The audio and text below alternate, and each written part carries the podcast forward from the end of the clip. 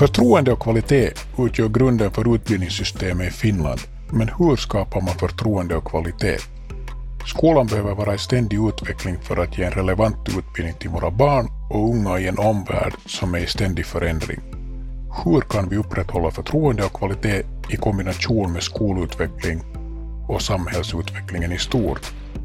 Den senaste tidens exceptionella arrangemang i utbildningen har gett oss nya kunskaper och insikter i styrkorna och utmaningarna i utbildningsuppdragen.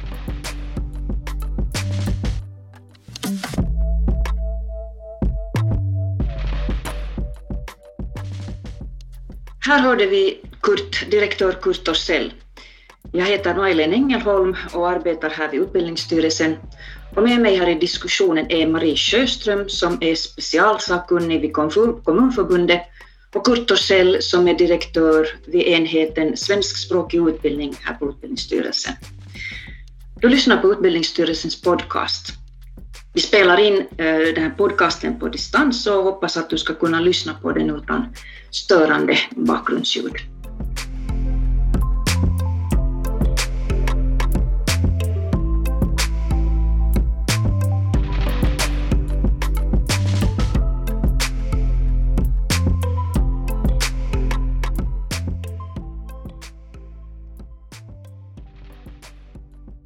Byggstenarna till att en skola fungerar bra är många och ligger på olika plan.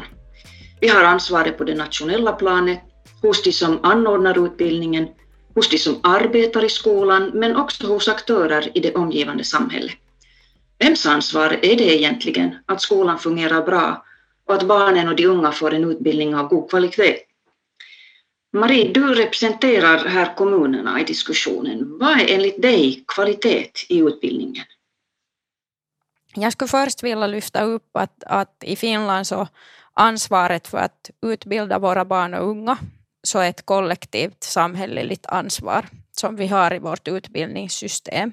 Det betyder att ett visst ansvar så finns på nationell nivå, ett visst ansvar finns på lokal nivå och ett visst ansvar finns också i hemmen. Om jag går till den här lokala nivån eftersom jag representerar den nivån så det är viktigt att känna till att vi har ett starkt kommunbaserat grundskolesystem, vilket betyder till exempel det att cirka 95% av alla grundskolor i Finland är kommunala. Det betyder att jag skulle själv kalla att det här ansvaret och kvaliteten som vi ska tala om, så det är ett sånt här vardagsansvar man har över barnens och ungas skolgång. För det första så en kommun så har en skyldighet att ordna för varje elev bosatt i kommunen förskoleundervisning och grundläggande utbildning. Det betyder att man anvisar en närskola, det vill säga beslutar lokalt om det skolnätverket man har. Kommunen bestämmer också hur undervisningen sker, men man följer såklart de nationella riktlinjerna som ställs i läroplanen.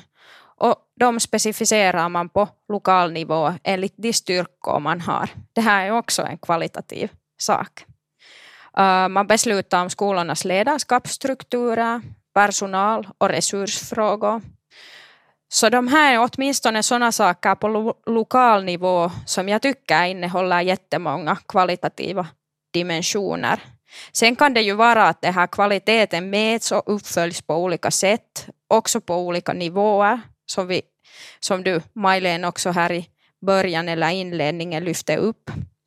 Och sen är det också det att många gånger så har vi olika uppfattningar och upplevelser om det här kvaliteten. Sånt som kanske ofta diskuteras är ju det att man ser skillnader i skolornas verksamhet mellan kommuner men också mellan skolor. Men det som är kanske viktigt för alla är att den utbildningen som våra barn och ungdomar får och vi som jobbar inom bildningen så försöker och gör vårt bästa så att varje skoldag är kvalitativ och de dagarna som eleven då deltar i undervisningen. Det betyder att vi ska agera ansvarsfullt och vi ska också ha ambitioner att vi vill ge det bästa för våra barn och ungdomar. Tack Maria, du har ju alldeles rätt i att kvalitet, begreppet kan uppfattas väldigt olika av olika både personer och aktörer. Kurt, du representerar här den nationella nivån i diskussionen. Vi har nationella styrdokument som Marie nämnde och riktlinjer som ska garantera kvaliteten i utbildningen. Kan styrdokumenten fungera som garanti för kvalitet, tänker du?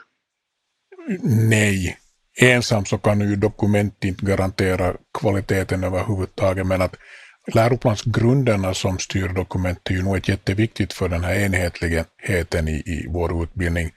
Men sen förstås andra normer, men förutom det som Marie sa här väldigt klokt, så tycker jag den här förståelsen och enigheten i vårt land, vad vi vill med vår skola, både politiska och befolkningen och hela systemet som både uppskattar och värderar vår utbildning, så det är också väldigt viktigt för att man ska ha hög kvalitet.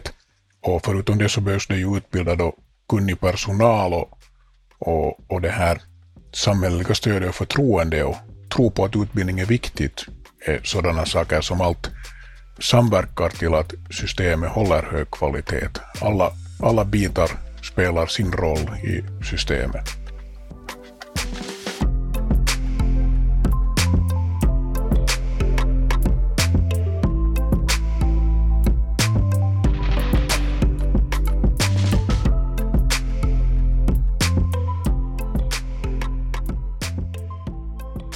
Välbefinnande hos alla i skolsamfundet är en av de här viktiga byggstenarna som gör att en skola mår bra. Hur kan man leda välbefinnande? Marie, vad säger du? Jag skulle kanske lyfta upp tre saker när det gäller det här välbefinnande och diskussioner. Det är ju jätteviktigt att vi lägger uppmärksamhet överhuvudtaget i frågor som gäller välmående och välbefinnande. Det tycker jag är minst lika viktigt som det att vad man lär sig i skolan och vilka byggstenar man får gällande innehållsmässigt i skolan. Men när det gäller det här ledarskapsperspektivet på det, så är det ju mycket att göra med att hur den verksamhetskultur man leder och skapar i en skola, så att skolomgivningen känns för alla som en trygg plats att vara, som en tillgänglig och delaktig för alla. Och här skulle jag just betona den här vikten av delaktighet. Sen när det gäller ledande från en annan synvinkel, så är det viktigt att det är kunskapsbaserat. Det vill säga man har och kan utnyttja sån information som stöder utvecklandet av verksamheten. Och sen det tredje som syns allt mera i skolorna är det att det är frågan om en mångprofessionell skolgemenskap. Och det betyder det att mellan olika människor och vuxna i skolan så behöver man skapa goda samarbetsstrukturer, till exempel inom elevhälsan, som stöder utvecklande av skolornas arbete för välbefinnande. Mm. Kurt, vad säger du? Nu är det ju som de flesta andra fallen i skolan, så nu är ju skolledaren jätteviktig. Förstås behöver ju skolledaren också sitt stöd för att orka leda, men att i första hand så tänker jag då på rektorsrollen, att den som leder skolan kan styra verksamheten och ge ett intryck av att allting är okej och att man så att säga får en känsla av att kaptenen vet vart man ska och därmed kan leda lärarna, som i sin tur kan leda sina egna grupper och skapa en trygghet och lugn och ro hos barnen och eleverna, att det här klarar vi och det här rider vi ut tillsammans. Och småningom så har man kanske vardagligare förhållanden att jobba igen i. Ja, det är som du säger, under den här senaste tidens exceptionella förhållanden som ju har bara en längre tid nu, så har vi behövt diskutera ordnande av undervisningen och kvaliteten i utbildningen och också välbefinnande, utgående från en helt ny situation. Vi har nya utgångslägen för ordnande av skoldagen som vi behöver beakta. och situationen ställer helt nya krav på både anordnare och på skolledare. Vilka aspekter på kvalitet borde vi nu enligt er gemensamt diskutera och beakta? Kurt, om du börjar. Det är ju nog kanske det som mest krävs i de här exceptionella lägen är både ork och uthållighet att fungera i osäkerhet. Att det enda som man vet med säkerhet är att man vet inte hur det ser ut imorgon, och då får man försöka göra det bästa av läget. Just nu när vi är i december 2020 och väntar på vaccin så är det lite tudelad känsla på många sätt, att å ena sidan vet man att och tror man att småningom är det förbi, men å andra sidan så vet man att om man tänker på den här pandemin så ökar den i fart ännu här säkert förrän vi får vaccin. Men att nu är det här att fungera i osäkerhet, vara tydlig i sitt ledarskap, den som leder skolan har arbetsfördelningarna på klart och befogenheter, skyldigheter, rättigheter och säkert en hel del ork att lyssna på orolig personal, oroliga elever och vårdnadshavare som är ängsliga över vart det hela ska barka, och orka stöda och peppa personalen. Så det är hårda krav på de som leder skolorna just nu, men att jag tycker själv har jag sett att det ser riktigt bra ut. Precis. Marie, hur skulle du kommentera det här? Tack det där. Jag tycker att Kurt lyfte upp jättemånga viktiga saker eller beskrev väl den här situationen vi finns. Alltså den här coronaviruset har medfört en tydlig osäkerhet också i grundskolevärlden, det vill säga vi har blivit vana i det att skolornas verksamhet är stabilt och vi känner ganska väl till, och nu har vi varit tvungna att anpassa också skolorna till den här situationen, vilket kan betyda i vissa situationer att en del elever överförs för en begränsad tid i grundskolan till distansundervisning. Jag tycker att det som stöder tilliten och säkerheten är nog just det att vi klarar av att informera om de utgångspunkterna vi fortsättningsvis har. Det vill säga till exempel det att utgångspunkten för tillfället är också att eleverna kan komma till sina närskolor och få undervisning där. Men om det på lokalplan eller eventuellt på regionalplan verkar situationen så att man måste skydda mot det här coronaviruset, så efter ett visst beslutsfattande så kan det vara skäl att en del elever överförs till distansundervisning. Men den här osäkerheten är det som vi har just nu, men att vissa saker som hämtar säkerhet är ju det att vi har en lagstiftning som känner till just nu tillfälligt den här situationen och som ger liksom stöd och ryggrad också för utbildningsanordnarna att göra de bästa möjliga besluten just nu.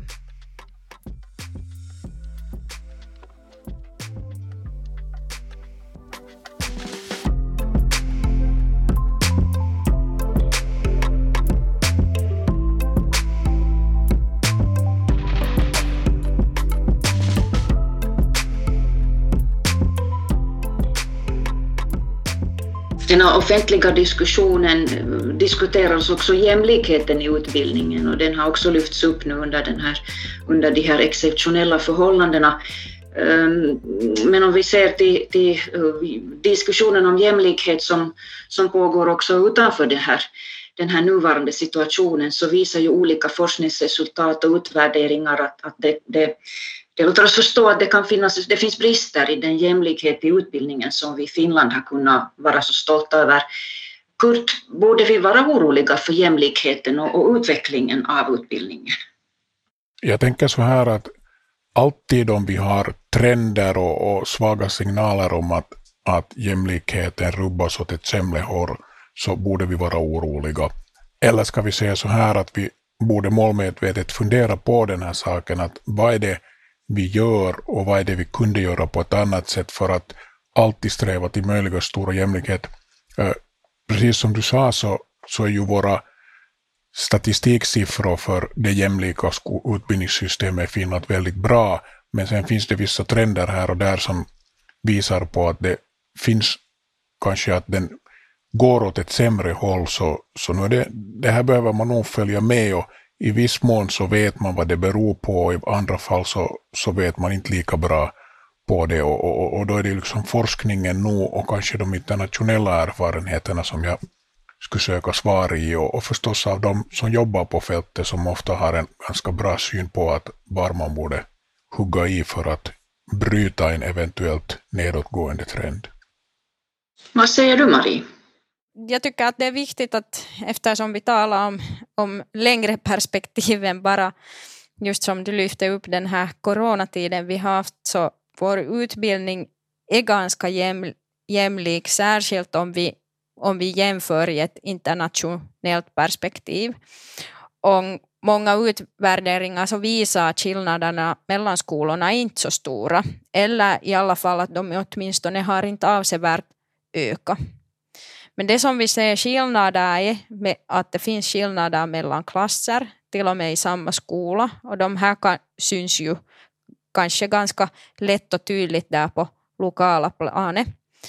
Det vi också ser, som jag tror att vi alla känner mest oro för, är att klyftorna i elevernas kunskaper och också i det här välbefinnande så tycks öka. Det vill säga, de här skillnaderna liksom blir allt mer tydliga. Och det betyder också att det som man mycket har diskuterat under senaste tiden är det att familjernas bakgrund syns mer tydligare än tidigare i skolvärlden. Och det är en sak som är jätteviktigt att vi tillsammans försöker skapa gemensam förståelse för att vad det här beror på, och sen det andra som är ännu viktigare, vad kan vi göra? Därutöver, om vi tittar på framtiden, så skulle jag vilja lyfta upp att en viktig sak också gällande den svenskspråkiga lärstigen är att se att de facto för tillfället vet vi att årskullen i Finland håller på att minska, och ganska dramatiskt. Om vi talar om jämlikhet och likvärdighet så blir det allt mer aktuellt att diskutera att hur säkerställer vi tillgången även för grundläggande utbildning i hela Finland och i svensk Finland, då vi har ungefär här i mitten av från och med 2020-talet så 15 000 elever färre som börjar i grundskolan. Det finns ju också ett krav på att skolan ständigt behöver utvecklas för att ge eleverna både en jämlik utbildning men också en relevant utbildning. Vi har utvecklingsnätverk och projekt inom utbildningssektorn som har som mål att bland annat förnya verksamhetskulturen och pedagogiken i skolorna, att främja välbefinnande som vi nu talar om och skoltrivsel, och också stödja ledningen. Tror ni att den här ständiga utvecklingen av den grundläggande utbildningen påverkar förtroende för utbildningen? Jag tänker nog så här att nu bör ju skolan utveckla sig hela tiden, och det gör den också, och sen måste man ju inse att vad man har för läge just nu och jobba där man står, att läge i de olika skolorna är olika, och ibland måste man utveckla internt och jobba med det som man har inne i sitt eget hus, och ibland kan man delta i nationella eller internationella projekt, så jag tror att det är viktigt att man stannar upp och reflekterar och utvärderar att vad är det vi håller på med, och hur fungerar det, och vad får vi för resultat till stånd, och gynnar det eleverna eller gynnar det personalen eller gynnar det nationella forskningsprojekt, så att man har en tydlighet i det vad man gör, och att man bara reflektioner, mätningar, utvärderingar som man kommer fram till om man jämför dem både nationellt och internationellt med forskning och utvärdering som görs anstans, att dels veta vad du själv gör och dels följa med vad grannarna och de andra gör och spegla att kan jag lära mig, kan jag lära någon annan någonting. Marie, hur vill du kommentera? Vad har du för synpunkter?